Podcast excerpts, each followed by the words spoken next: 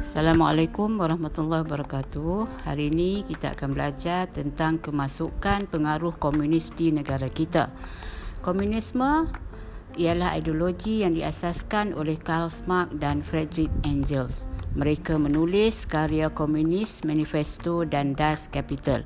Perkataan komunis membawa maksud orang yang menganut fahaman komunis.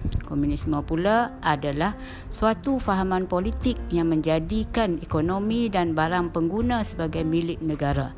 Percubaan untuk menyebarkan ideologi komunis di negara kita telah bermula sejak tahun 1920-an. Pada masa itu, terdapat dua buah negara yang terlibat dalam penyebaran fahaman komunis iaitu China dan Indonesia. Mari kita tengok uh, macam mana pengaruh komunis dari China.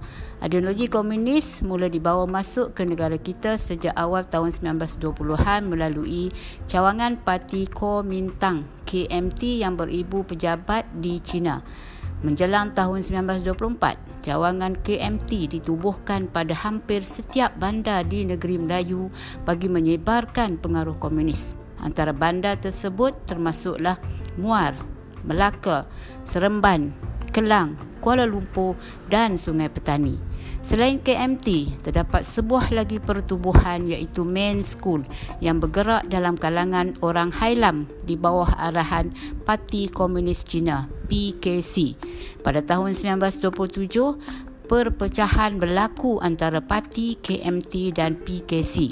The Communist International Komintern yang berpusat di Moskow mengarahkan penubuhan Parti Komunis Nanyang PKN pada tahun 1928. Namun begitu, PKN tidak berjaya mencapai matlamatnya. Keadaan ini mendorong Komintern mengarah, mengarahkan pertubuhan parti baharu iaitu Parti Komunis Malaya ataupun PKM.